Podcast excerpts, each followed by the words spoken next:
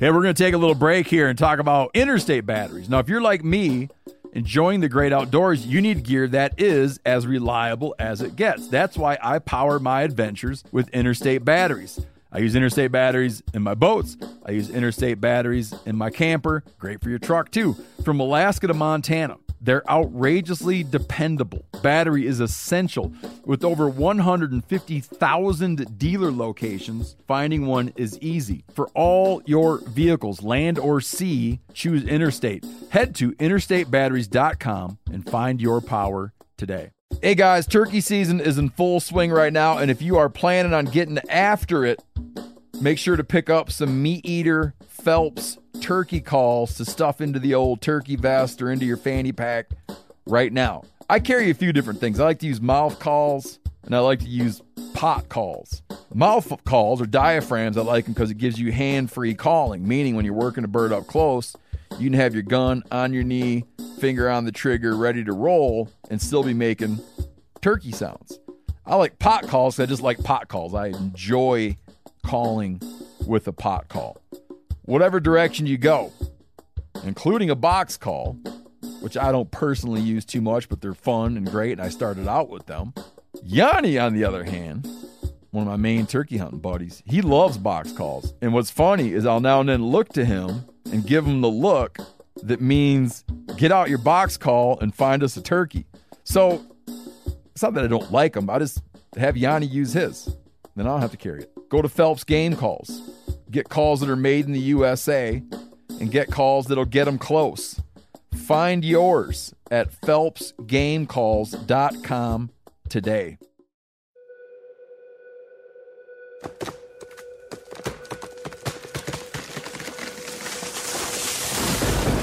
This is the Meat Eater podcast coming at you shirtless, severely bug bitten, and in my case, underwearless. We hunt the Meat Eater podcast. You can't predict anything.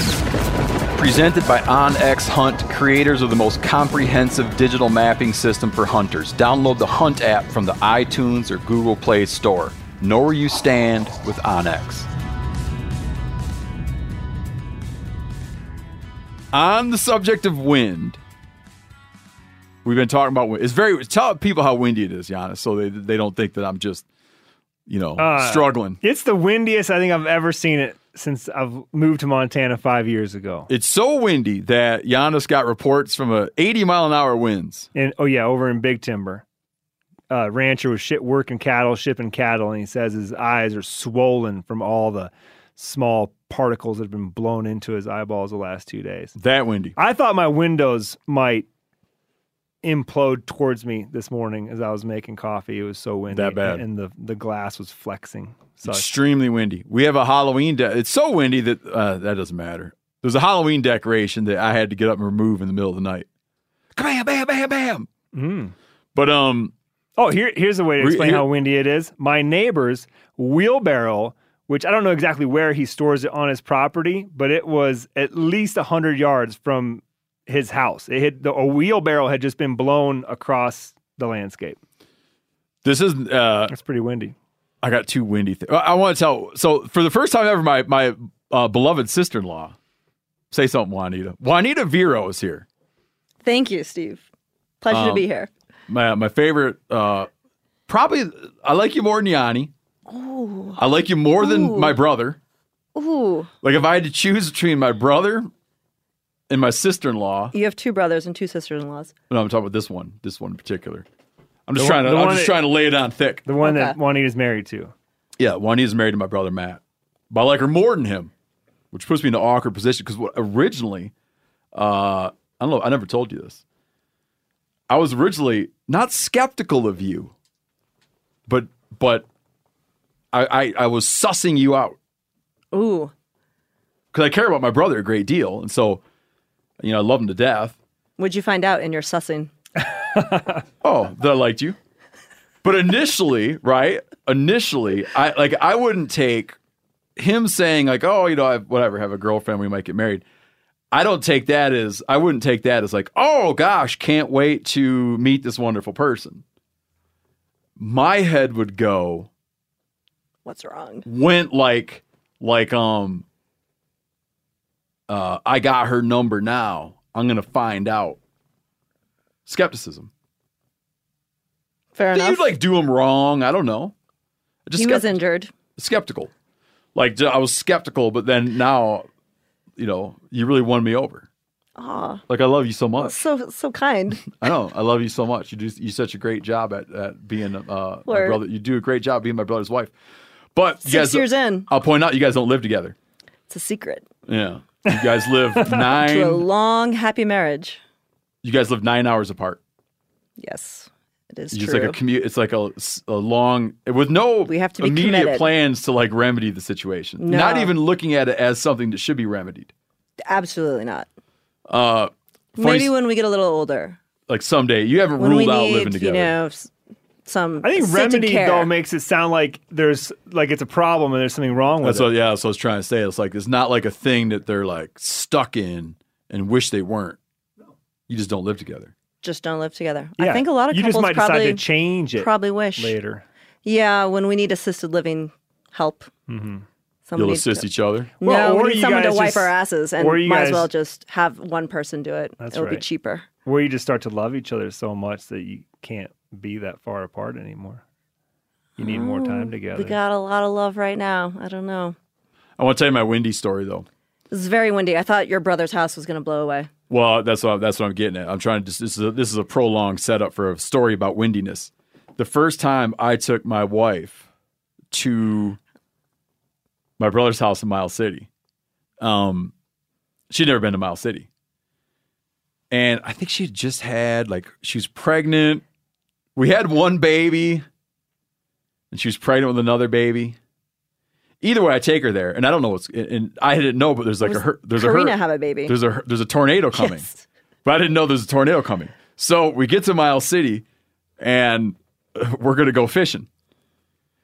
And our friend D was there as well. And so Katie's like, well, I was going to hang out and catch up with D and we'll hang out in the house and you guys all go fishing. So we start down the road to go fishing and all of a sudden like a tornado hits and uh, blows trees. Like we couldn't even get anywhere down. We couldn't even get down the road because like cottonwoods are blowing down the road. A chunk of Matt's roof blows off his house Whoa. And she's had- like huddled in the door frame and and she's like never been to this town in her life. She's only been here like 30 minutes. And she's thinking, my God, this place is windy. but un, you know, unbeknownst to any of us, it was like and his door frames probably aren't the sturdiest of door frames. no, it's like the kind of house that they haul in on. It's the kind of house they haul in on a trailer. Yes, yes, yes. Yeah. Uh, Lightly manufactured. Yeah, and she's like, no one, I can't picture how windy it is here. But yeah, it was like arrived during a tornado. Um, yesterday we, uh, I was out with my wife and kids, and we ran, um, Aground. Ran aground two days ago. Ran our jet boat aground, and I blame the wind for this because, like, when you're, you can run a jet boat in inches of water, you know, but you kind of rely when you're picking your course. You kind of rely on the way the the water looks. You're looking for deep water, shallow water. And the wind was so severe, two things. The wind was so severe that it interrupted the surface activity on the river. Hmm. It made everything look different. Because the wind's blowing up current and made and made so you couldn't like read the river right. And uh, was trying to buy a fishing license for my wife, and I was convinced that she already had one. She was convinced she didn't have one. So I'm, we're on the phone. I'm trying to like drive the boat down a very shallow river and be on the phone like, no, hit that button. No, it's your birthday. You know, I know you go, duh, duh, and all of a sudden, bam, bam, bam, bam, bam, just dead. I mean, like ran aground. But nobody got thrown. No one got thrown. That's good. It was kind of a like, bam, bam, bam, bam, bam, bam, bam. Yeah, everybody had to get out, dragging the boat around. It was just a gravel bar. Yeah, ran up on a gravel bar. Scared the hell out of everybody. It was bad. And then, um, yeah, just like hor- generally horrible fishing. Uh, a dude, a dude gave us a walleye, so we wound up with two because the guy gave us one. So, dude had caught one and didn't want to clean it, gave us that walleye, then we caught our own and went home with two walleye. That's it. Yeah. Well, it's a very windy day. Camped out for the night. Ah. Big doings. Also joined by Casey Snider.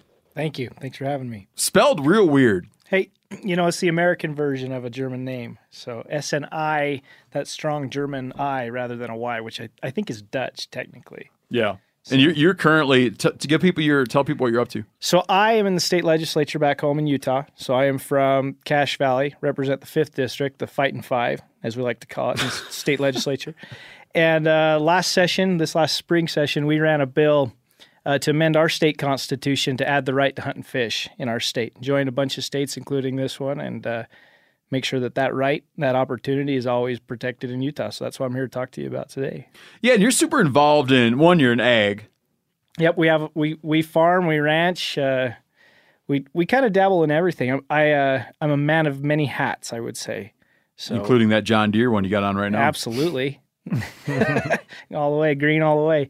But yeah, so we we farm and ranch, and then um, in the legislature, and also working on a PhD in fire, forestry and fire at Utah State University. That's sort of one of those ongoing things. But uh, that dovetails in with uh, in the summertime, we have a local department, and I usually will go out for a couple months, couple weeks, and uh, fight fire, including this summer. So, there's What's your a PhD in fire? What are you looking at? So we're we're looking at basically better ways to predict fire in our state. So I'm working on a fire atlas, which would say, hey, when does this type of vegetation burn? How often and how big do the fires usually go? So basic uh, baseline data stuff, and then we're we're going to look at some other topics relative to management.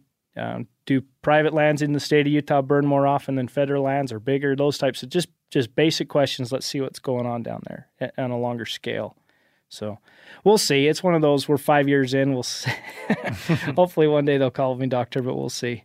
So, uh, just to just to recap, you're in you're like in your state legislator legislature, Yep. and you guys are in farm and you you help operate a family ranch. Yep.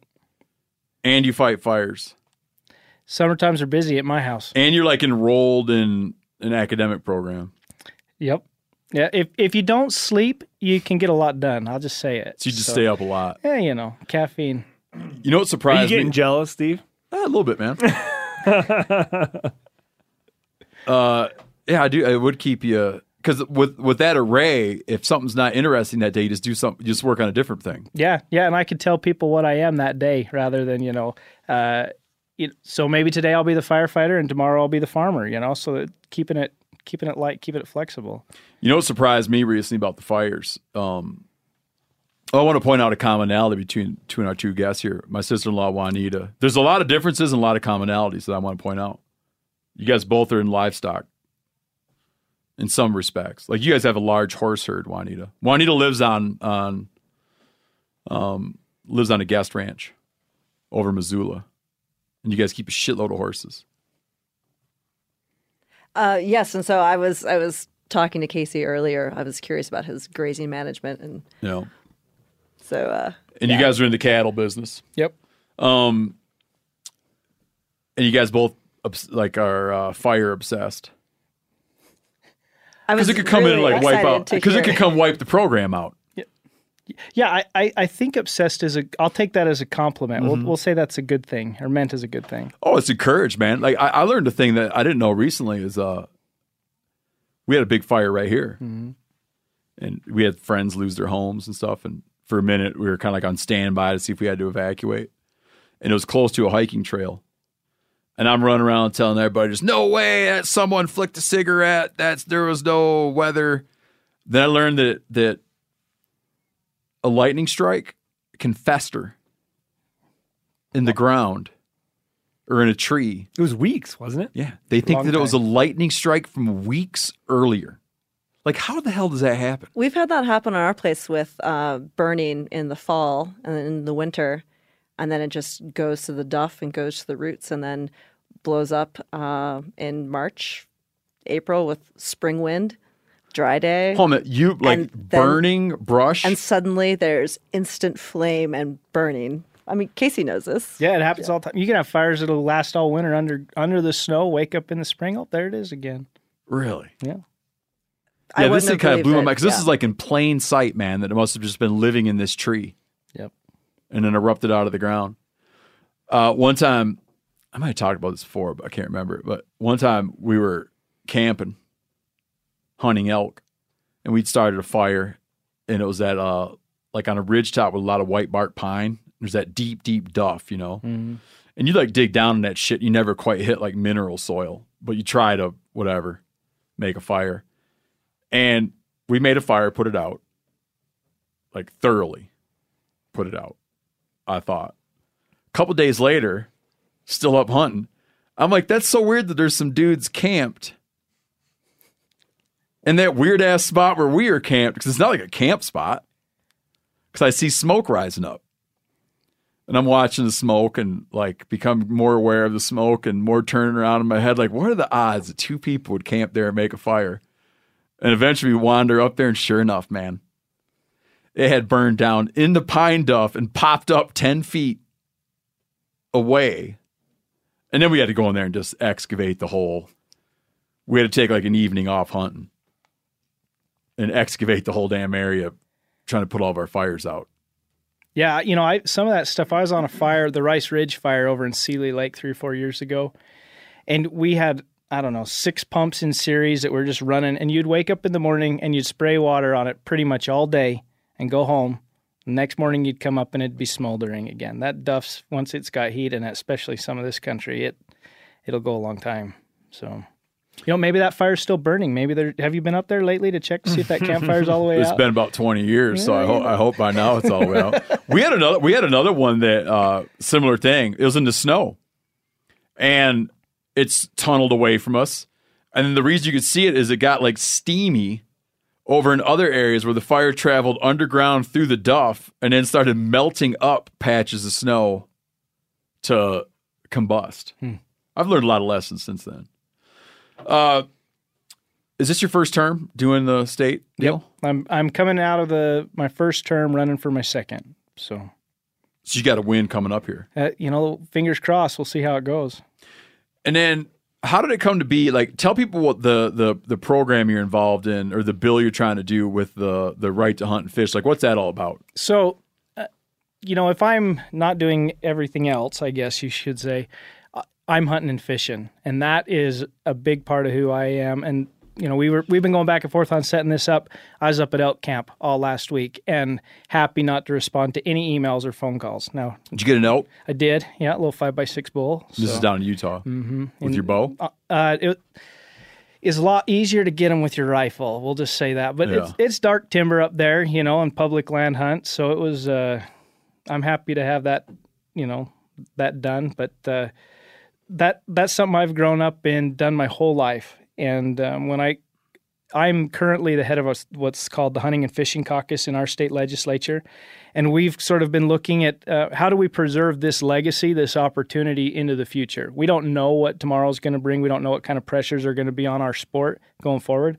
So if we could codify now when support is high for these types of activities for hunting and fishing, we could put that in our constitution. Maybe down the road, if perceptions change or uh, public opinion shifts, there's at least a higher threshold before those sort of activities could be eliminated or, or curtailed. So that was sort of the thinking behind things. But you know, it's common for people to say that. um Don't people always say it's a privilege? It's like a part of like what they teach in hunter safety and stuff. Well, I, I think that's the balance, right? Like, it's a privilege and not a right. I, I think the privilege comes in it it can be revoked, right? You don't follow the rules. You're not up to uh, to current statute and doing things the right way. Yeah, you could that can be eliminated. But at a fundamental level, that fundamental right level, the opportunity to follow the law and to harvest something with your own hands, that's what we're trying to protect. Everything else is subject to statute, right? And to limitation by the Division of Wildlife Resources uh, or our state legislature. But to be always guaranteed that if you're following the law, you can go hunt or fish for something in our state. That's that was the genesis and the impetus behind the whole thing. How many states have the protections? 13, I believe, right now. And it, you know, some of this goes back uh, clear back into the founding. So there are states back east. I believe it's Connecticut, if I remember right, or Vermont. Um, they're, you know, right as they're putting their state constitution together, boom, it was in there. The right to hunt and fish. And so we're we're kind of keeping up. A lot of the states around us have it. You guys have it here. Idaho, uh, even California has the right to fish. Now they've you know, Really? They didn't get the. uh, they parsed it out, you know. So and Seriously? that's dead serious, and that's maybe some of the concern that we had when we ran it. You know, like oh, they're already starting to say maybe this isn't. Hon, they big a deal. ran a right to fish? You you have a right to fish, but you don't have a right to hunt in California. So that you know, so bow fishing is that in that gray area, right? Like I don't know how that all works. So anyway, but yeah, so we're we're just you know following great ideas and hopefully adding it to our state constitution. Voters have to obviously adopt it. So it has to By a pa- simple majority. a simple majority. State legislature has to support it with two thirds. So it passed in the House and Senate in our legislature with a two thirds majority, and now it'll go to the people, and it just has to, you know, fifty plus one. Okay, let me. I got a whole bunch of questions about Oh, man. now. So why it didn't pass unanimously? No, What was the argument against passing it? so That it was unnecessary? Like what? yes, yeah. I mean, fundamentally, it's like, well, of course, that's always going to be something. Why do, we don't need to elevate it to the level of a constitutional amendment? And you know, I sort of make the argument that you do, and and history in our state would prove so.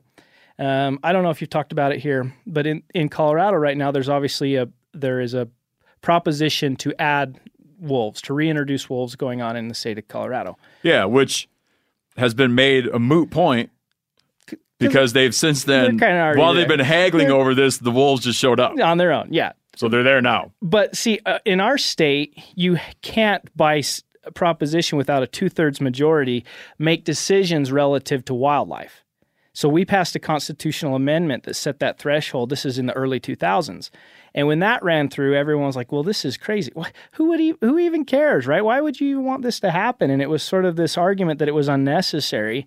You fast forward 20 years and you look across the state line and you're like, "Huh, well, that's they're kind of doing that now." Or you mean that people are putting like a very simple wildlife management decision that would normally be made by agencies appointed to make those kind of decisions? They're putting it like to a simple Yeah, yay or nay, 51% vote. taking science out of it and, and totally basing wildlife management on public opinion. And that was, again, sort of seen as unnecessary. And so you look at this amendment with that as context, and you can say, you know, it's nice just to have this as a safeguard when you've got public opinion on your side. And it's nice to be able to guarantee in our state that right to hunt and fish because the majority of our population supports it now. We don't know where it'll be 10, 20, 30 years from now. Has any state ever tried to run one of these and lost? I think they have, yeah. I but I believe that if we've uh, all the states where it's passed with clear majorities, there's there hasn't been any problems. And right now, there there hasn't been any big pushback. All the major hook and bullet groups in our state are supporting us right now, and and there's not any opposition to things. So I'm hoping we're gonna you know smooth sailing and and everything will be good. But you know, I don't know. There's not. A, there's no organized opposition to No. a right to hunt and fish. No, and again, any of the any of the concern comes down to wh- why do we need to do this and why are we doing it now? And that's a you know that's a pretty good argument that that's beatable. So we'll see how it goes. I I'm optimistic we're going to get it passed through, and uh, and I'm you know one of those people that's going to benefit from it. So Can you can you try to identify a like what would be a thing that this could prevent from happening? Like like what would be an issue if you look at other states or some kind of other rule that's come down? What would be something that this would be beneficial in protecting from? So one of the provisions that's that's added to there, so we sort of put a box around this, right? We say subject to state rules and, and a few other things. But one of the things that we we guarantee in this is that hunting and fishing will be the primary tool for managing wildlife populations. So if you look in back east in particular, where you've got a high density of white-tailed deer, for example, um, they're basically paying state agencies sometimes at night, sometimes with other means to to eliminate deer because they've got so many. Our amendment says hunting and fishing would do that. So if not only do you have the right to take, but you're saying the North American model is fundamental to this, and hunters and anglers are always going to be the primary ones playing a role in how wildlife are managed in our state. So that's, Yeah. for example, one real specific and, and nuanced thing that hopefully this will uh, protect against going forward. Why don't you guys roll trapping into that? Uh, because we believe that that's covered under the statute so it's harvest take game Okay. you know and I, I think that's covered without sort of the, the bigger fight that always occurs over that. I I So you guys chickened out. You ah, thought about it and then ah, chickened out. ah, come on, come on. No, I, th- I think if you if you're harvesting wildlife, it's covered, right? And there's always that public perception, public opinion drives everything. And while I love to trap, that's something I grew up doing, mostly bobcats and beavers. There is a pretty strong anti sentiment with that. So if you can cover that and preserve that right with basically harvest, why have the fight? Well, I mean, there's enough fighting in politics as it is. So if we can we can achieve the same objective without sticking it in somebody's eye, let's do that. Without calling it out. Yeah. Now, would it prevent? Let's just say if you're following in the the tracks of California, like Yeah. they've lost the uh, the right or ability to use hounds, right? Yeah. So when it's when something like that comes up, when they're like, "Well, you can still hunt, but you can't do it this way anymore," how does that work? You know, I'm I'm that's still that honestly that discretion still applies. Like so we're not eliminating the the divisions making rules and regulations. That's it's all subject to that. But what it would say is maybe you can't use dogs or you know, there's already rules over dogs or bait or whatever on mm-hmm. on different bears and lions. But the ability it would what it would guarantee is that you could still harvest bear right as long as populations are such and you meet objectives and all those types of things so it's that's the root of it the, the, there will always be that debate, and I think it's necessary and prudent, right, about means and methods. I think that's a, a natural part of of our sport, and I think that has to be part of it. But what we're trying to do is is prevent it from being eliminated wholly as an option. So Which is that that's what people argue when they argue the death by a thousand cuts yeah, thing. I mean, everybody likes to poke fun at California when it comes to death by a thousand well, cuts. because it's easy, right? It's it is easy to poke fun at California. yeah, I had a guy like a very high ranking. Yeah, it's a national hobby to poke fun at California if, if that's where you're going. But yeah, Yeah, yeah, I had a very high ranking person in California's wildlife department predict to me, and he made this prediction a long time ago, years ago. He predicted me. He said, uh, "We will lose bow hunting next through referendum." And he put it that he said, "I think in 25 years it'll all be gone." Uh, if you look at what- in California, they did like method to take stuff on mountain lions. Okay. But eventually just got rid of mountain lion, any mountain lion harvest at all Yeah. by hunters. It's all done now by, it's all done now by the state. I mean, they're still, they're still under damage permits killing several hundred of them a year. They, they're still They're killing, killing, the exact same amount. they're killing the state and agents are killing about as many as hunters used to. But they removed methods before eventually getting around to the thing. In trapping, like got rid of trapping and then went to a thing to be that you can't sell fur. Hmm. So what I'd be more interested in is like a piece of protection, um, or I wish that that the protections you could measure more against the death by a thousand cuts thing. Uh, one frustration I have with conservation groups, especially ones that uh, a frustration I have with conservation groups that focus on um, habitat issues, uh, which are very important, access issues, is they oftentimes don't like to get embroiled in the method of take arguments. So a couple years ago, there was a thing in this state that was, you want to talk about like death by a thousand cuts, like the level of specificity. It was no trapping, not no trapping, but no trapping on public land. To try to narrow it down to like a little thing that you think you could get. They're like, what's the what's something we could get away with? It got clobbered. It got clobbered. They didn't pass it but it was like so fine tuned to try to make some progress toward getting rid of hunting, trapping, whatever. Yeah. In Maine, it was uh there was a thing a couple years ago in Maine. I think it was getting rid of bait for bears, getting rid of hounds for bears. And people would point out, well, that's the only way people like in, in thick, flat country, that's the only way people get bears.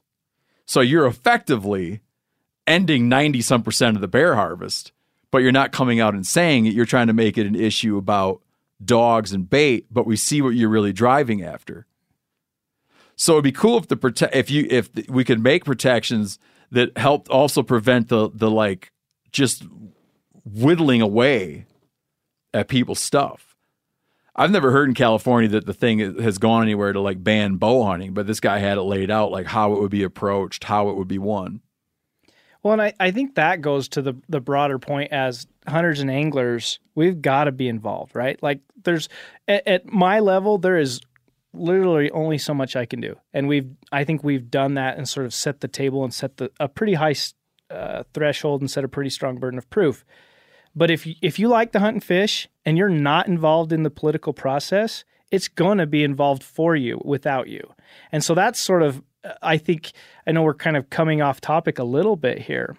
But if if you appreciate these opportunities, you better support them the whole way. And that's through initiatives. That's the ballot box. Heck, if you like to hunt and fish, uh, maybe you ought to even run for office. You know what ruins hunting and fishing for me? Political service. Yeah, it's it's not getting ready for the legislative session in January really screws up my duck hunt. I'm not gonna lie, but you know I believe in this stuff and it's important to me, and I'm willing to step up. And I think as as folks like to do that, we've got to be willing to make that sacrifice on the front end so that this legacy and this heritage is there for our kids.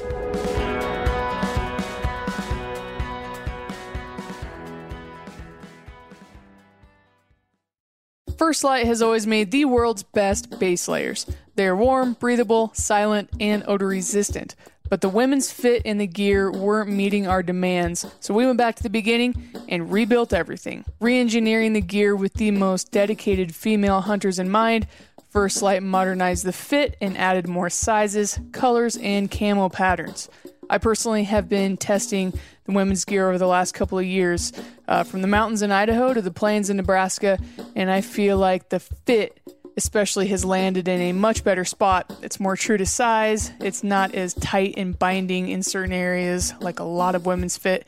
Uh, all of the pieces to me got an all around upgrade. It's awesome to see. So, for yourself or as a gift this Mother's Day, pick up First Lite's new women's merino wool and get free shipping on all orders containing women's gear.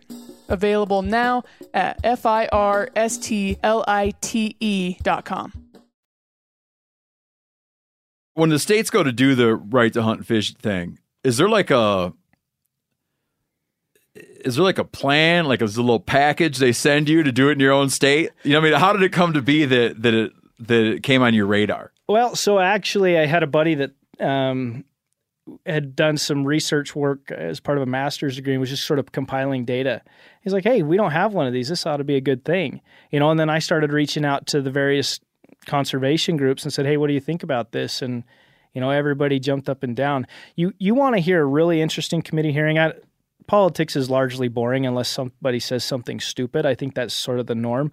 But in our legislature, in the committee where this bill was presented, when we put this forth, we had like half the room in tears. It was the weirdest thing I've ever seen in my whole political career. The chairman is crying, saying, I'm going to protect this opportunity for my daughter. Like this like is for amazing. real tears. For real tears. Like I'm like I'm sitting there presenting on my bill and thinking, well, I I think I got pretty strong support in here because he's crying and he's crying and everybody's telling stories about the bull that came off the mountain, you know, and their daughter's first deer and those types of things. So, uh, you know, that it it was a good idea that obviously had a lot of support and a lot of political and emotional support, and we've run the whole way with it. So, has have you gotten any well articulated, um, like any well articulated opposition to it? No, no. I mean, there there are opinions out there, and I I would say that the um, when folks are saying, "Is this really necessary?" I mean, I they use good words and correct grammar, so I think you could classify it as well articulated. I just don't think it's compelling, and that maybe that's the difference. So. I, I think we're going to be okay. You know, fingers crossed. Hopefully, the voters in the state of Utah will make the right choice. Are those folks? Are those uh, opinions coming from people like uh, or groups like PETA, or is it just random people that are actually saying, "Oh, really? Why? Why now?" I think it's more random. Yeah, you know, even um, some of our large groups, Humane Society and and PETA, like you mentioned, that maybe would sort of be a catalyst for opposition. They they've largely said, "No, it's you know not a big deal." So at least publicly, and that's how they're behaving so far. And you know, our ballots are coming out this week back home.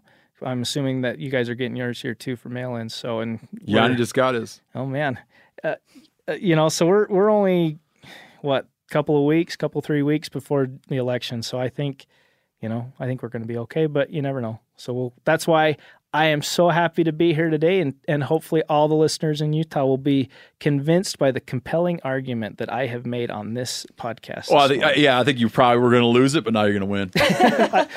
we'll, we'll what, chalk it up to MeatEater right, what, here, right now. What exactly does it say? Uh, it, it's, I mean, I can't regurgitate it verbatim because it's fairly long, but it's basically the right to hunt and fish will be preserved subject to da da da da da da da. And when you go in, when you normally go in and do a referendum thing, like I'm always guilty of. Uh, I'm, I'm actually going to touch on this later because I have to talk about my, my sister in law Juanita more. But um, I'm guilty of as I get down to the, the to the tail end of my ballot, Yeah. I I'm finding out about things I wasn't aware of. Like Oh, I'm like, home what? I have that feeling a lot. Yeah. And it'll be like a uh uh uh what do they call them? Uh, like some new th- like very complex like tobacco taxation issue, right? And Yeah, I'm it seems like there's always is there?" levies. yeah, levies. that's, that's I'm what like, I'm all looking the for. levies. There's how can there be 20 levies that I have to think about right now? Yeah, and I'm torn between. I'm I always get torn between. Um, I could sit it out because I, which is be the responsible thing to do because I have no idea what it's talking about, or I could try to like read real quick and make like a snap judgment in order to weigh in. But I feel like I'm just not educated on the issue. And then they have these ballot supplements Right. and the, the, the each side gets to like agree on a pro con and it's sort of like everybody agrees that it's a fair synopsis of the issue what did you guys have to go through that process like what's the what's the what's the the why not in the ballot supplement Uh, yeah. So uh, maybe we're not as cordial back home. Like I, I got to present my opinion, they got to present theirs, but we didn't like compare notes and say. oh hey, i could are- be totally wrong about know, comparing, but they're always very I, I feel that they're um they're very me- I, I should say that they're very measured Yeah. Like it seems like someone is in there because you wouldn't be able to be in there like you know those little flyers you get for candidates.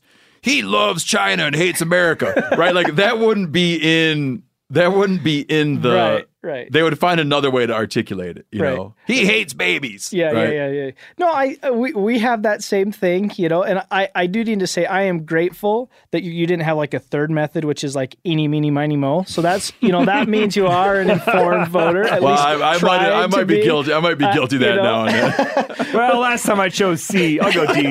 Yeah, I don't want to be predictable. uh, you know, you know. So I, I, we'll, we'll just pretend that you're, you know, A and B are your only options. But um, we do have that as a smidget. But I, I'm, I'm hoping like before this podcast, you probably didn't know anything about this hunt, right to hunt and fish in the state of Utah. But what, what does your heart tell you? You know what? What do you believe? And I'm hoping that there's that little moment in time in the in the ballot box or at the kitchen table when you're filling your circles. It's just a feel good. You know what? Boom, and we're to go with that. That's my hope. There is going to be obviously this and some other sort of orchestrated, like, here's get out the vote and let's make sure we're supporting this. But at a fundamental level in my state, that's something I think we still cherish that heritage, that opportunity. So I think that's going to pick up people, you know, or we roll the dice with A, B, or C. So anyway, we'll we'll see how it goes. Do you are, are you a career politician? Were you going to say something, Juanita? I was just going to ask. So the language is really clear on your ballot, right? What's is there a number associated with this? Like we need to advertise this. Uh, I th- gosh, I think we're G. So like we're down to the whole Like where I start zoning out. yeah, yeah, yeah, yeah, yeah. So it's like you know, I I shot for A and I didn't get it, but there's four or five on the ballot. Um, otherwise, um, but yeah, I I before a sleepy voter or for Steve, um, cruising through to the bottom of his ballot, the language is very clear oh, about yeah. what this is. the right to hunt and fish, boom, and you'll see that. Just hunt it down. Hunt it down. And, and love America and the great state of Utah and support that amendment. That's kind of what we're going for. What else throws me on the ballots is when you get down to the part where you're like voting for a judge, but it doesn't Oh, seem there's anyone running against them. Yeah. Then I'm always torn too, because I'm like, there- there's not anybody running against them. I Uh, see, might as well make them feel good and write their name down. Ah, see, but here's here's the thing. At that point, it you're not responsible. Like all those people who were who could have ran for judge and didn't, that's where the blame is. So you you just go with what you've got before you. That that whole who screwed up isn't you in the ballot box at that point. It's whoever, you know, didn't step up and run or or maybe it really is just a good judge. So don't don't don't harbor any guilt on that. That's all I'm trying to say. I Like he's so just like Im- has such an impeccable career, he or she, that there's just no one could even Yeah. remotely challenge. yeah, him. that one that one's not on you. Just go with it. Just go with it. do you do you imagine you're going to become a career politician? Oh man, I hope not. Yeah, but everybody, like, listen, no, listen. Don't do the false no, modesty, no. false bashful No, shit. here Every politician says that. oh, I'll tell you one that didn't Oh. though. I think. I remember uh, we had uh, Wyoming's former governor. We talked about him a minute ago. Matt Mead was on the show once. Yeah. And he was terming out as governor. And I was like, "So what are you gonna do next?" He's like, "Nothing. I'm, I'm done doing politics." And I'm Yeah. like, "Oh, come on. This is like a. It'll be like a week, and you'll be." But I think he actually meant it. Like he quit he's done. He's unless done. he pops up. But I mean, I, I was like, I thought it was he was doing the old like, you know, act like keeping a secret or whatever. But it seems like he just full on stopped. he was back done. to ranching. He's done. That's my dream. You know, Just a I- full-on stop. I want my if if my place could be fully productive and my ranch running, that's what I want at the end of all this. Like, so my wife and I bought our place. It's not inherited. We didn't come. We both grew up in it, but bought our own place. Uh, that to me is more important. You know, and I've got a couple. I don't of know how people pull that off, man. Oh man, it's it's uh I think I like to gamble, but I don't. We, gamble's not really legal. It's not legal in the state of Utah, so I think farming sort of supplements that uh, itch. Uh, but yeah, so that that's for me the big thing. You know, I'm I'm happy to serve. I actually before I I ran for office, I I made the poor life decisions of working as a staffer in politics. So I worked in D.C. for a little while, and and uh, when this seat that I currently hold came open, it was like, well, I, I think I could help out. I kind of have been through this mess before. Maybe I can do a few things, but I, you know, I'd like to do a few terms, and then if there's something else, whatever. But my preference would be farming, hunting, and fishing. Because this really screws up with the things that I like to do. How many? How many of how many of you are there? How many people around the state? in what The state well, legislature. Well, like Let- me, I have such a hard like, time. No, in the so like I- There's only think- one Casey Snider, if that's what you're asking. No, there's, there's only one. I'll try. Let me put it in national terms real quick first, so just the people understand or help me and the listener to understand. Like we all know that you, you know we have what whatever 364 whatever the hell it is Congress, congressmen, congresswomen in Washington D.C. that represent the country, Mm-hmm. and we have hundred senators, two from each state. You could have a state like all states get two, but a lot of states you might only have one representative, or the state might like like have twenty depending on population and Sure. land mass. I think, but then you have your state version, right. And it's a way different job. It's way better. It's way. I get to go home at night, and I only have to do this for a couple months. Yeah, and then but I didn't realize it's it's like it's not quite, but like is almost sort of a voluntary. Yeah. Like you guys aren't like raking it in. I, I only get paid January, February, and part of March when I'm there, and so everything else is sort of on my my dime. Uh, and even then, when you're down there, it's like, eh, you know, probably could stay home and make more money, but Yeah, it's kind of a pure form of politics. The state, Yeah. the, the at the to to serve at the state level. but I, but I actually think that's a good thing.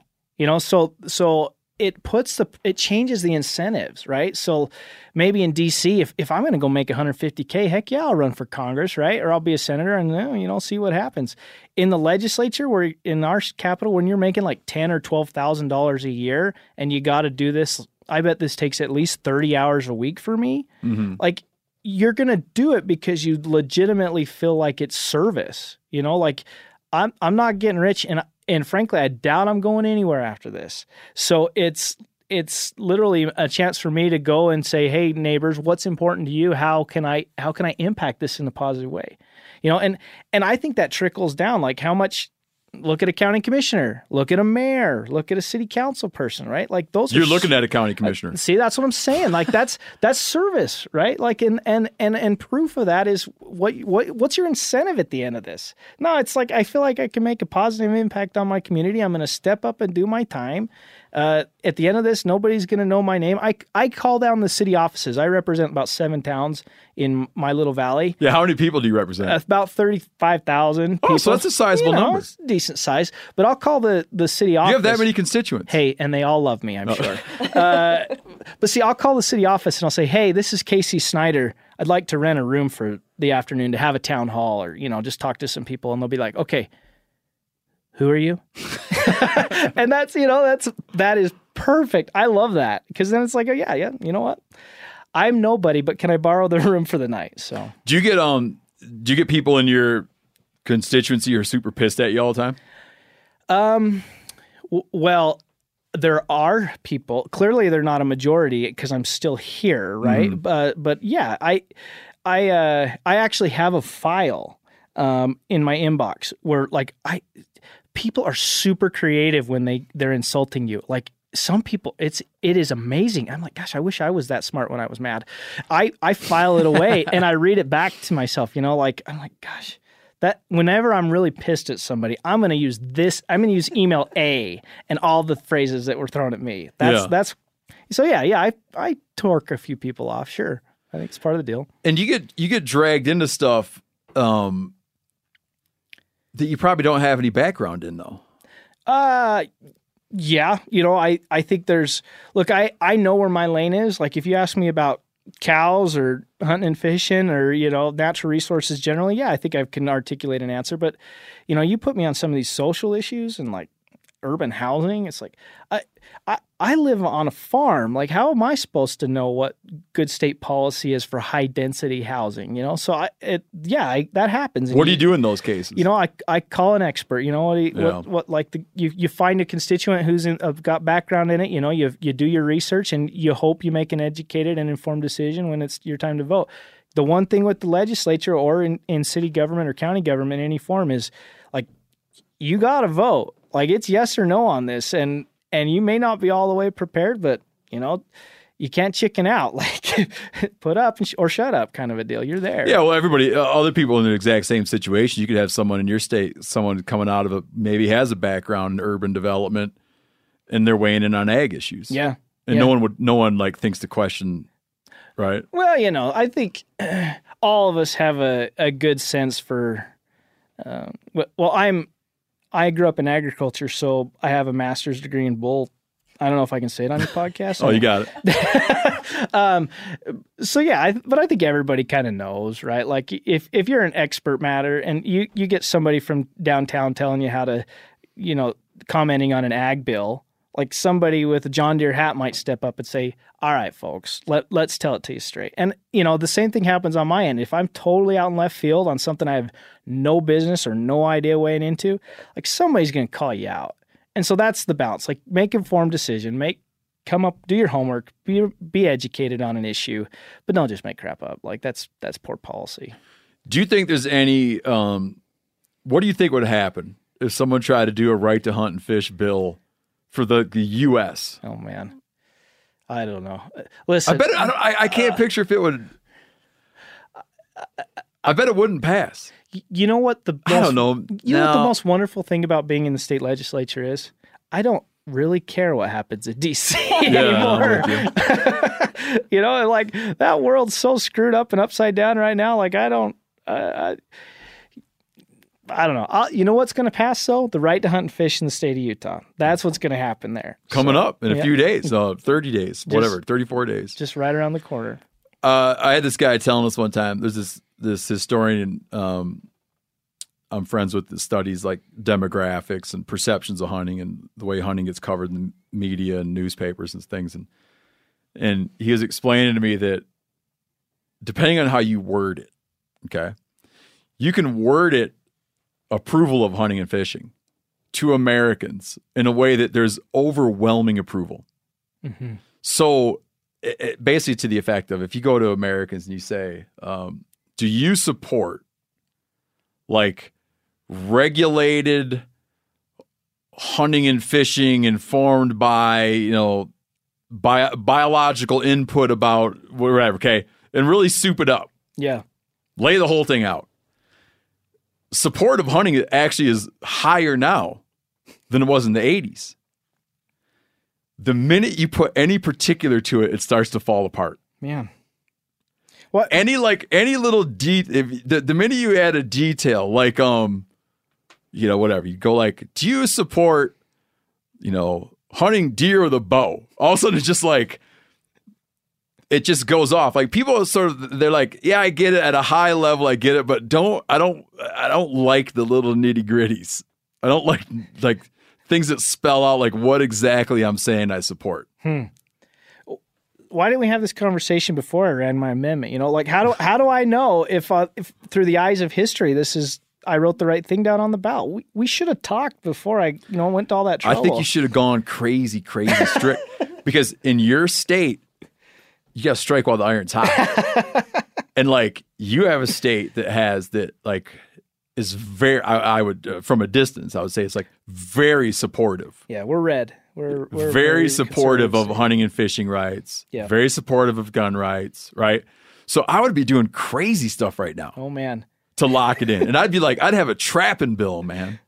you, uh, you know I. Uh, the legislative session's starting here at the end of January. If you want to talk about any Dude, I'm gonna move down there and run, man. Oh, hey. what do you guys make? Two hundred grand? Uh, you know, you might want to take a lot of zeros off of that, but you'll, you know, go with that. Uh, again, how many state legislator legis? Why can't I say this word? What do you, it's a legislator Legis. I am a legislator serving works in the, leg- legislature. Yes. Yeah. got it. Yeah. So how many of us are there? Yeah. Down, I think they're 104.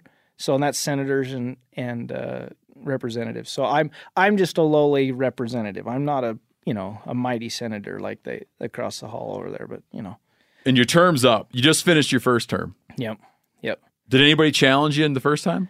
So uh, I had a, an opponent in. So I'm a Republican. I had a Democratic opponent.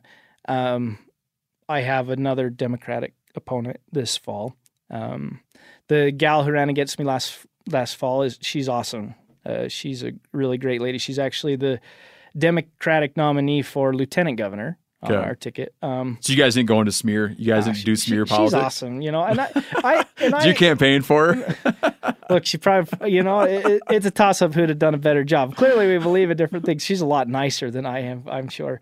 Um, but we we had a great race. I I won about seventy five percent of the vote down there. So we're my little part of the world's uh, very conservative.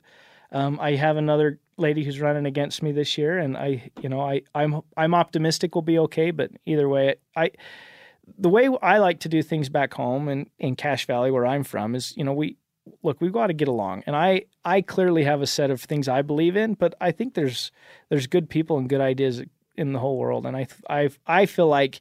Um, one of the things that I did in my last race, I don't know if you want to go off on this tangent. It's a little bit of a tangent.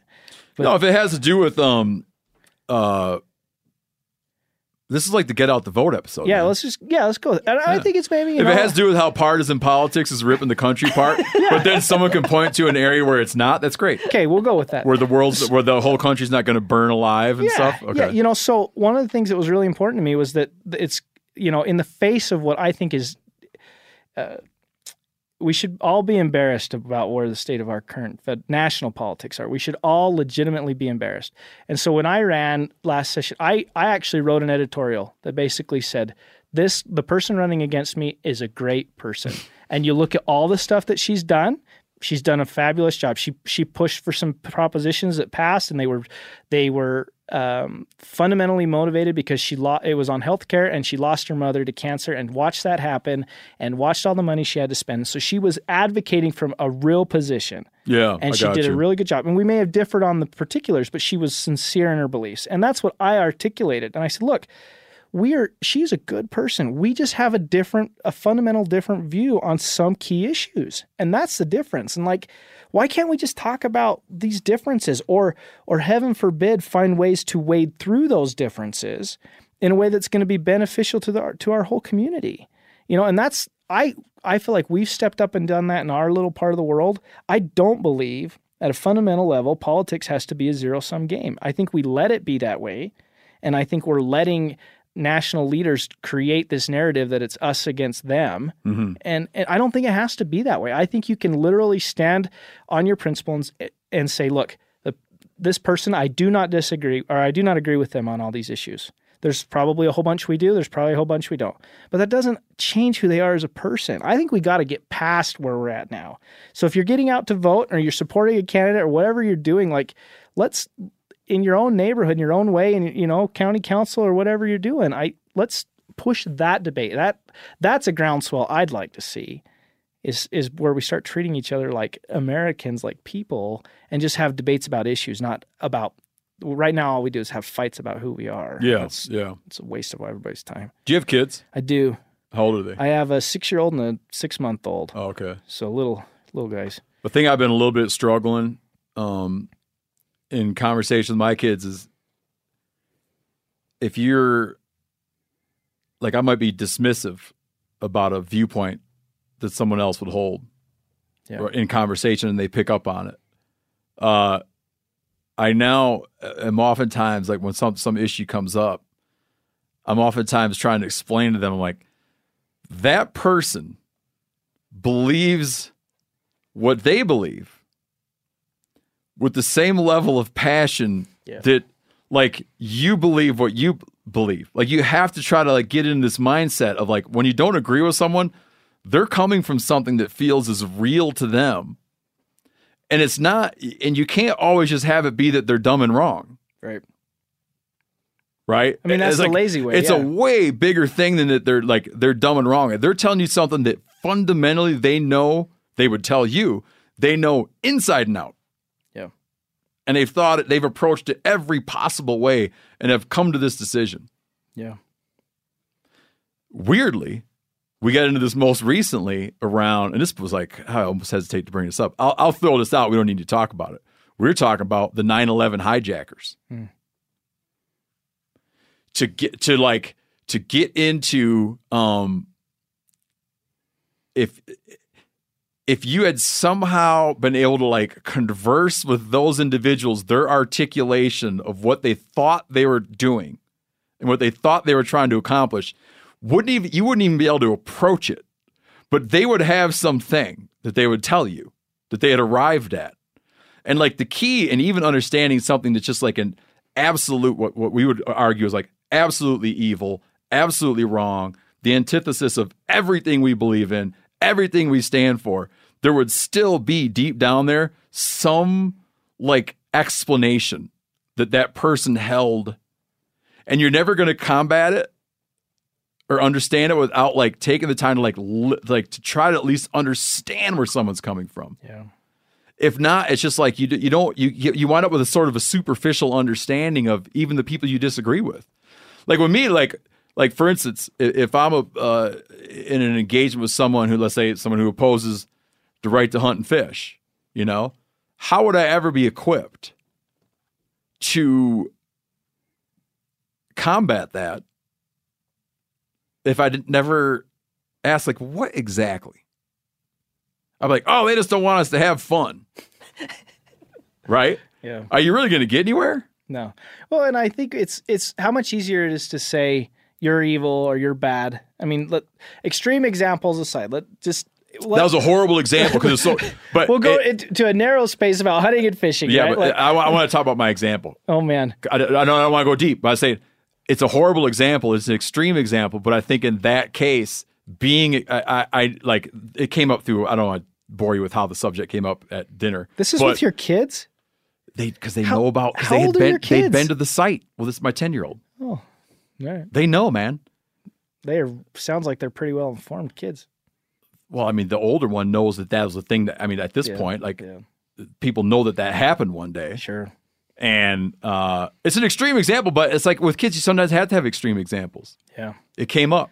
Yeah, and it's it's a lot easier to just say this, you know, uh, uh, this this person they disagree with my right to hunt and fish. They're they're dumb, they're evil, they're stupid. You know, like how much easier is that to say than, you know, they they have an opinion and it's probably based on experience or fundamental belief in whatever they believe in, and you know. I mean, some of this stuff, majority rules, right? That's kind of the the our how our systems take in take shape and how it runs anyway. So 51% wins, and so 49% can have a strong opinion, and probably going to lose to the majority, right? Like that's just that's the sad part of politics. But the other side of that is in how you debate and how you engage. That's the part you can control. You can still advocate strongly for your position, whatever it is, and push for your belief, whatever it is.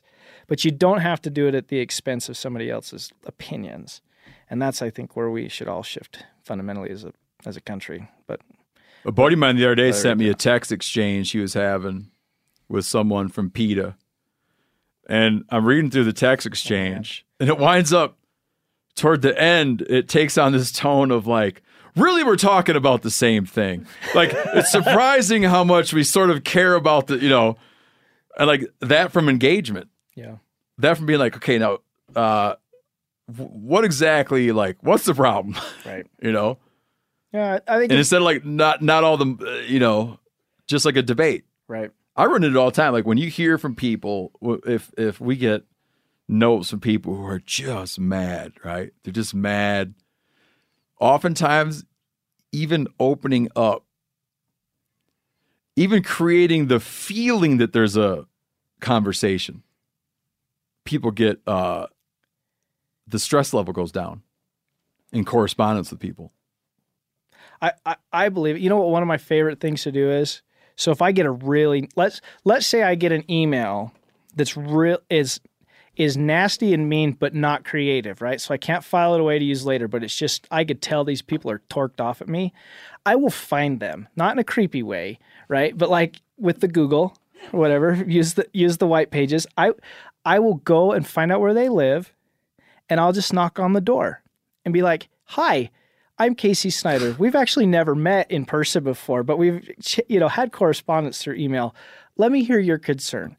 And I've had you would be shocked, like the the most angry, ardent person through whatever form of communication when you're there face to face and just being like, "Tell me what's on your mind." They'll go and they'll, and half the time it's like looking down at their feet and like you know I was just a little upset and it was late at night you know and whatever but it's just that conversation it's just talking to people you'll figure it out so I don't that stuff does give me hope man yeah, it should. that when all this, ah, whatever this is, Yeah. COVID's made it bad too. Everybody's cooped inside going crazy. So, Your mind runs away with you, man. yeah.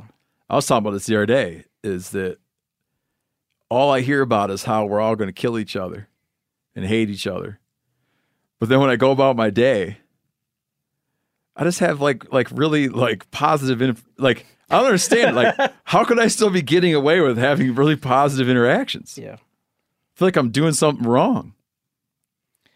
Like I just go through, like I just run into people. I don't know, some dude at the boat launch. I'm like, hey, he's like, hey, you want a walleye? Yeah, man. How is that possible?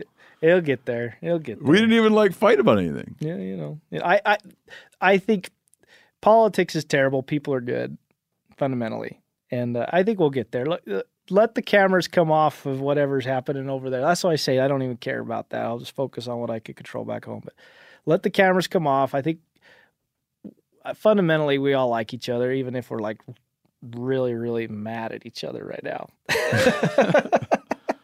That's what I think anyway. We'll see. I could be wrong.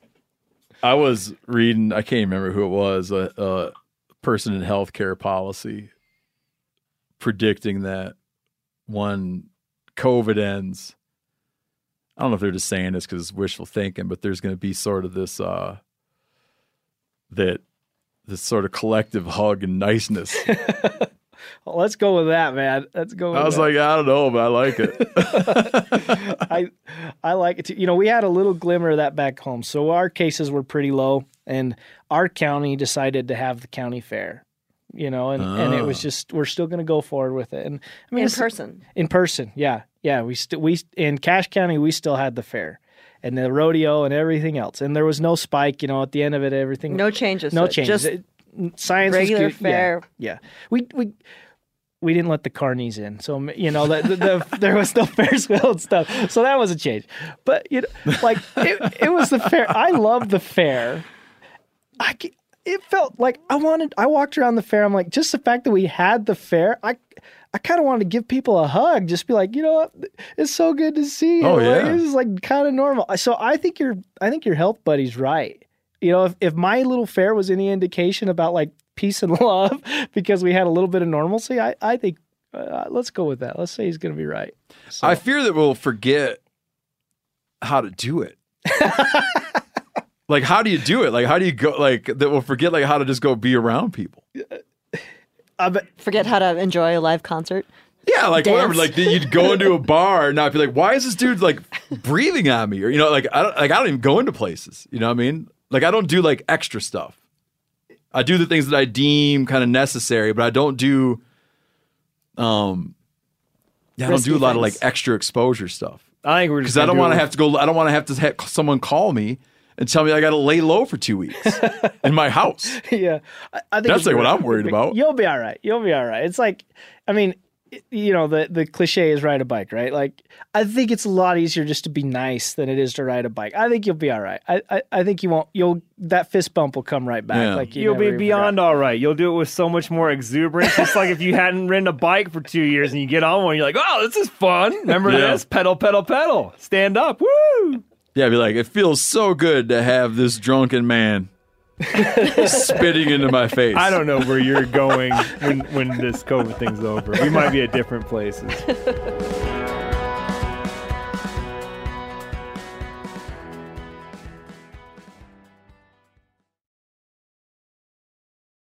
All right, so uh, turn our attention now to the, the, the, the- I don't know if you realize this is a very bipartisan affair because Juanita's a um, uh, county commissioner who's a D. But it's the county commissioner, so I think.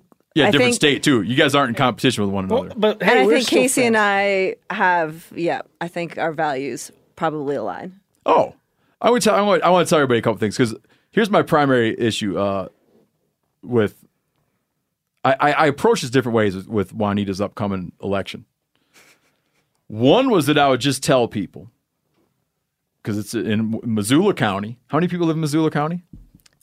Our census hasn't been done yet, but 119,000 maybe. Ooh, that's a sizable constituency. Really? Second largest county in Montana. We're kind of a big deal. Billings is number one. Yep. Okay. Or What, whatever. Yellowstone. Yellowstone. yeah. Uh, I thought about taking this two different approaches. I was going to tell people it doesn't matter anything about any detail about Juanita doesn't matter. Just go down the ballot, get to the bottom, mid probably mid range. I don't know where they're putting it. probably down. Down way low. Go down there, look for Juanita. No, look for Vero. Vote Vero. Use alliteration. Oh, vote Vero. Go down to the bottom, find Vero, and just check it. Under the assumption that most people who vote in Missoula County aren't getting that far on the ballot. Nothing against Missoula, but I just know from my own habits, I often, like I said, I peter out toward the end. Like you get there, it's like, oh my God, the president, senators. Like you're all excited.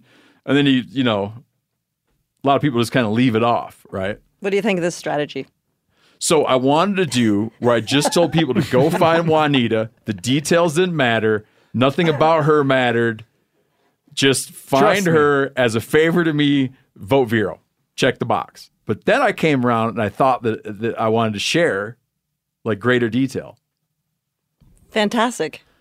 Juanita lives in I don't know what, what you call your house.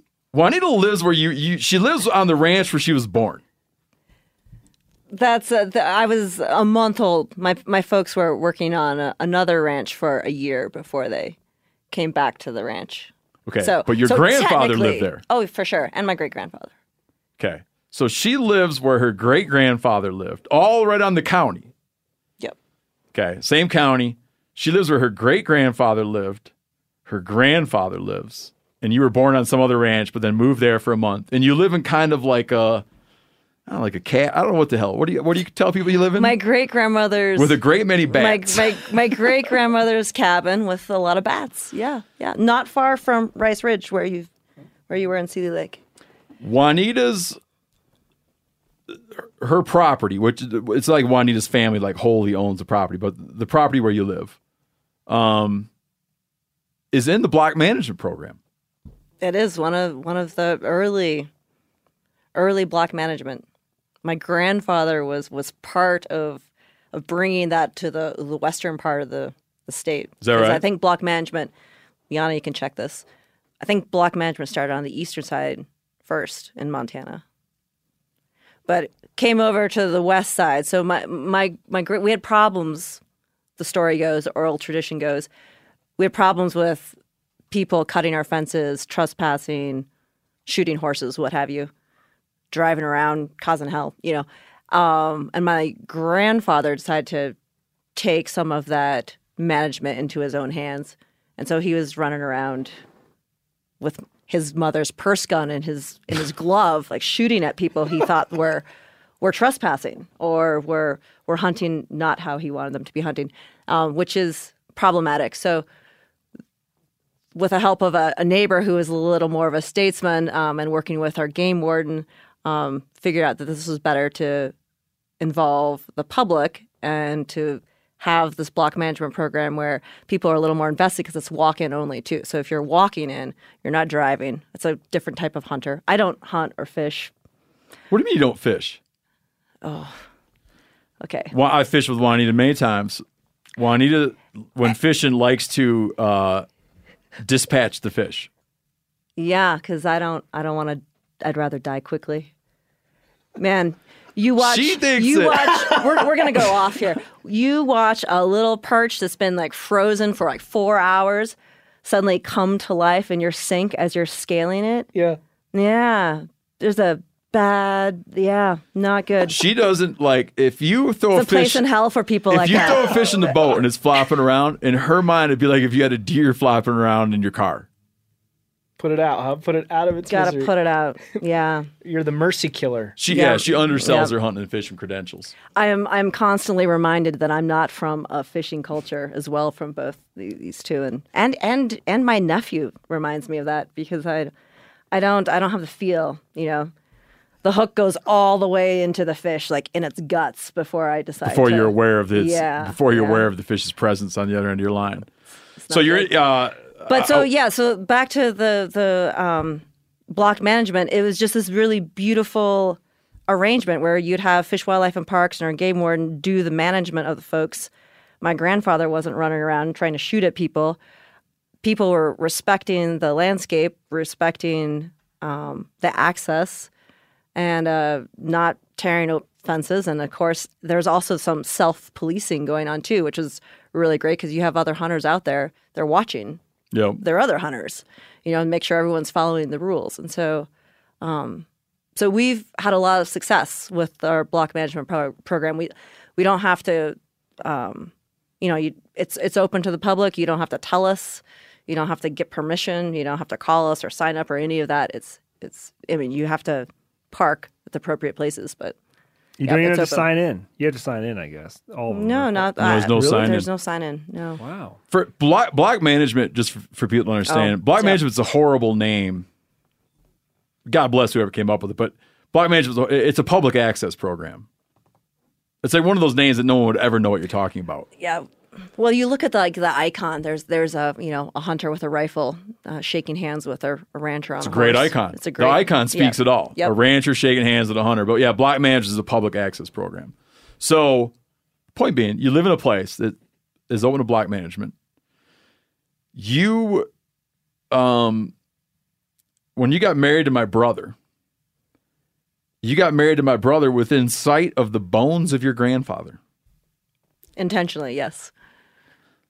Buried in the family plot, It's not a plot; it's a pasture. but like a pile of rocks, Yes, yes. we put a pile of rocks on top of them, Yes. like right there on the property. Yep. And oftentimes, I know that my wife told me this, you never told me this, but oftentimes when you have a decision to make, is it true that you go out? Ah, shit. Yeah. Don't talk about this? No. Uh, someone uh, just uh, a couple days ago, that you know Ed Robertson from Mountain Prairie. Anyways, uh, it was asking me the same thing. But yes, I do. Your wife is very observant. I didn't know this. Juanita goes out to visit the bones of her grandfather when she needs to make a decision. Yes. And even when my brother's off hunting on their anniversary, Juanita gets dressed in her wedding dress and goes out and sits on the rock where she married my brother by herself.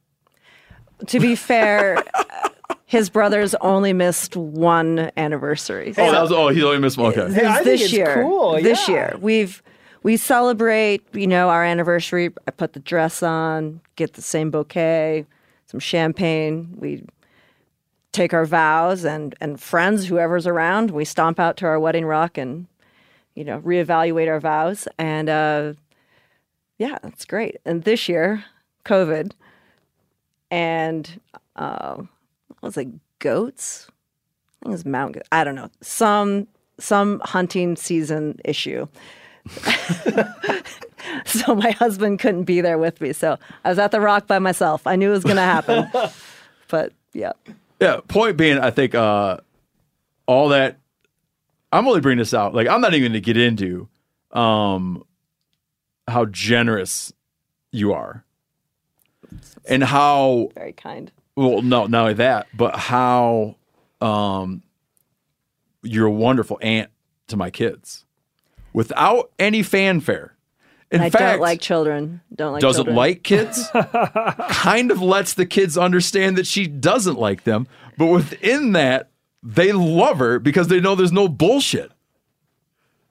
they're like, that's, a Oh, so mean. they're like, that's Yeah. a mean lady, but I like her because she takes me horse riding, gives me snacks. I can tell that she's got like a like you know Threshold. Shred, yeah. There's a threshold there. She's cool about it. I get it. I love her more for it. A wonderful aunt. Like I think you're a great aunt. Oh, that's that's really kind of you. Thank you. I'm pointing out all this. Um, your generosity, compassion. Let me tell you another. This is my favorite Juanita story. Juanita gets. Can I talk about when you got your car crashed? Is this making you uncomfortable? no, I'm I'm I'm. Juanita gets in a amazed car and crash with a guy. Okay, a guy destroys Juanita's car. He turns out he doesn't even have a driver's license or has no insurance or something. He has a dr- no insurance. no insurance.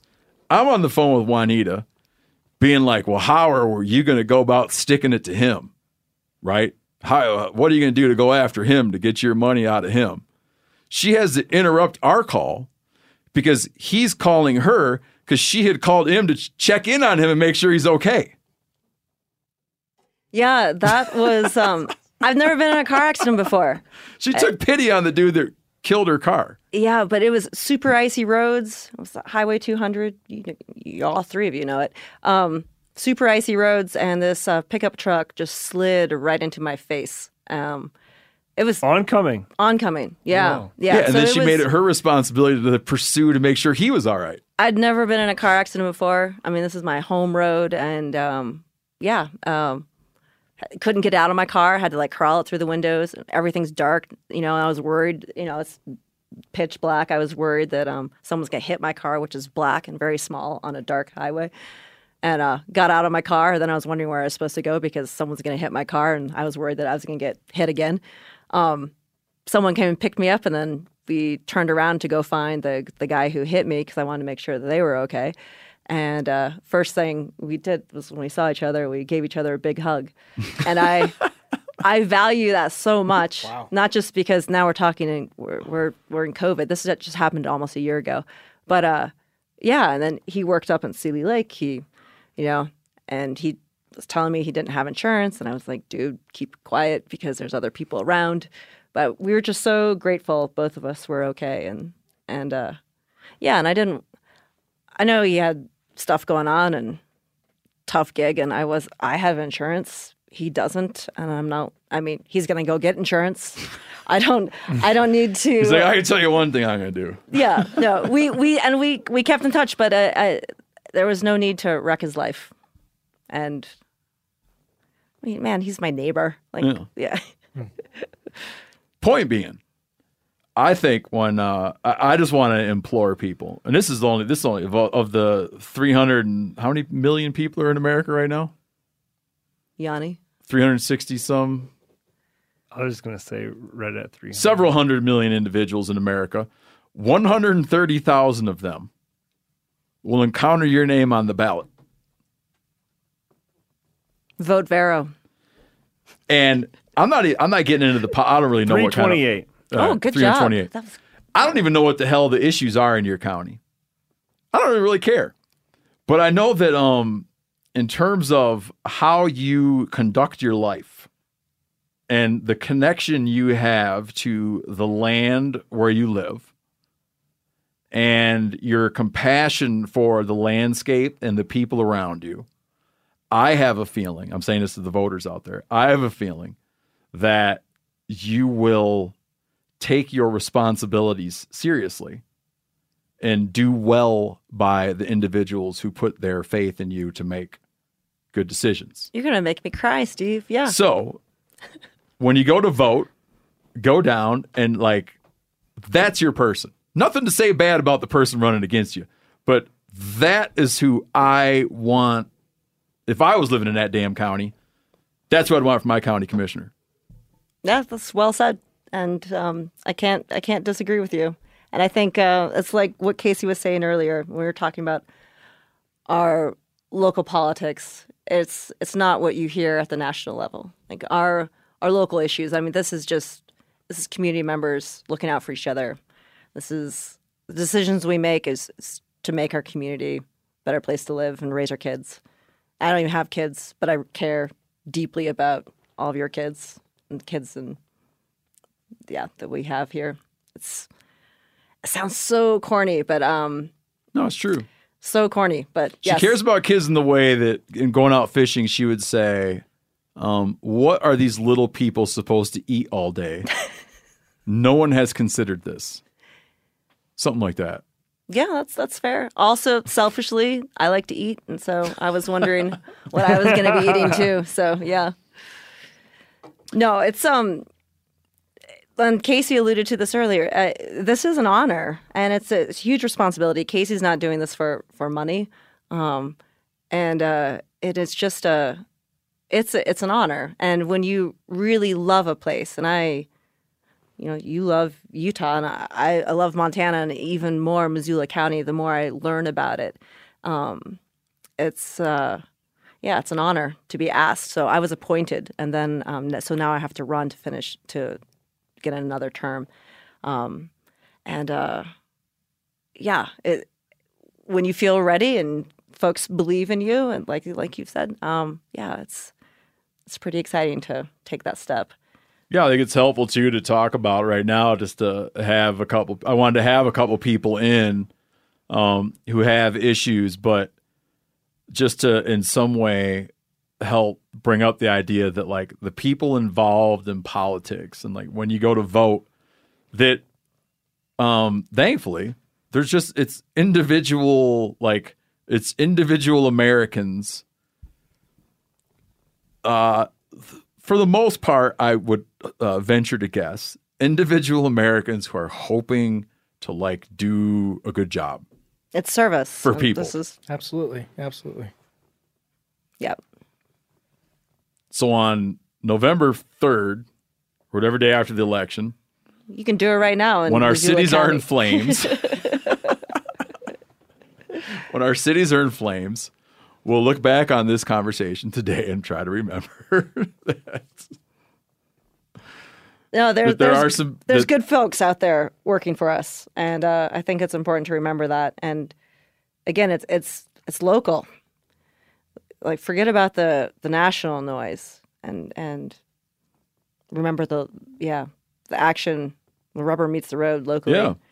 And like county commissioner, it, it- honestly, I don't think it really matters what party we're from. I mean, it's we deal with such a broad range. I mean, whether it's someone complaining about a neighbor's dogs versus like our, you know, what's the correct pavement recipe, um, to to our budget. You know, um, the it's a it's a broad broad range. Yeah, I follow along on Instagram, and it seems like when you post some stuff about being a commissioner, you're always like off doing like things that you probably never even thought you'd be learning about, right? About what, Oh, my the inner workings of a county. It's fantastic, and and and it's weirdly like the ranch. You know, it's like the ranch. You know, it's this amazing place. Your ranch probably the same thing. It's like there's never enough, you know, JB Weld and duct tape and baling twine to like hold the place together. Yeah. But somehow it works. And in Missoula County, it's we have amazing staff and amazing engaged citizens who who really care, and um, that's what that's what makes it special. Um, so I'm I'm and man, and we got some crazy challenges to deal with because we're a, a large county and a complicated county.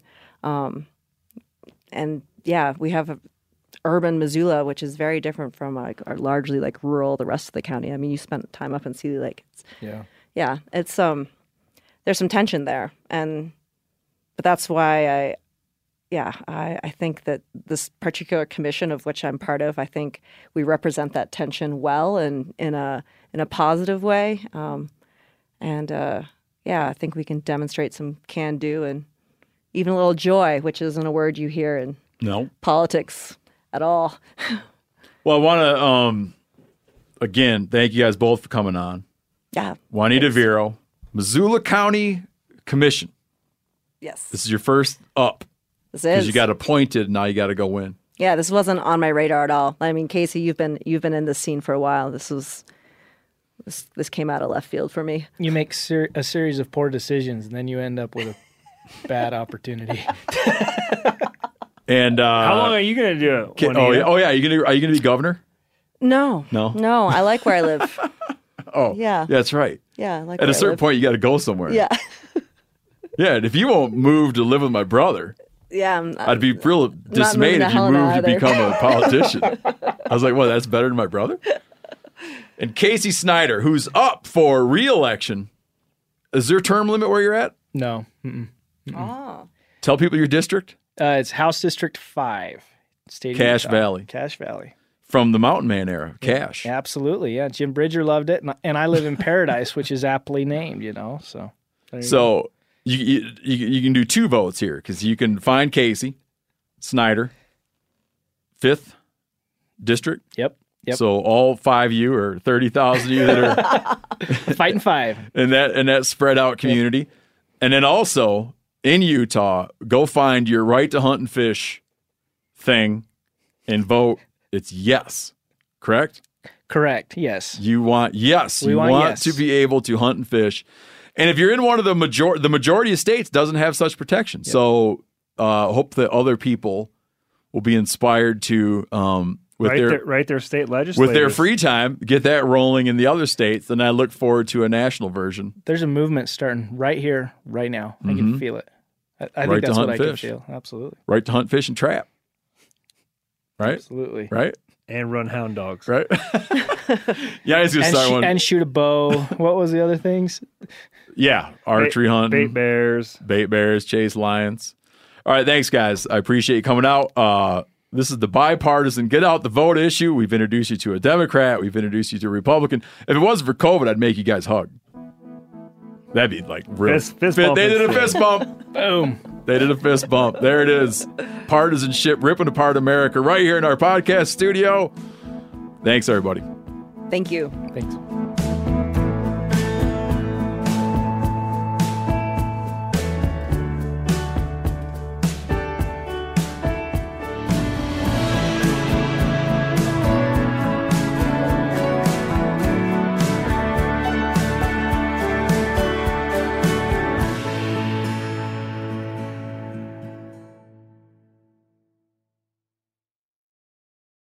First Lite has always made the world's best base layers. They are warm, breathable, silent, and odor resistant. But the women's fit and the gear weren't meeting our demands, so we went back to the beginning and rebuilt everything. Re engineering the gear with the most dedicated female hunters in mind, First Lite modernized the fit and added more sizes, colors, and camo patterns. I personally have been testing the women's gear over the last couple of years, uh, from the mountains in Idaho to the plains in Nebraska, and I feel like the fit especially has landed in a much better spot. It's more true to size. It's not as tight and binding in certain areas like a lot of women's fit. Uh, all of the pieces to me got an all around upgrade. It's awesome to see. So, for yourself or as a gift this Mother's Day, pick up First Lite's new women's merino wool and get free shipping on all orders containing women's gear. Available now at F I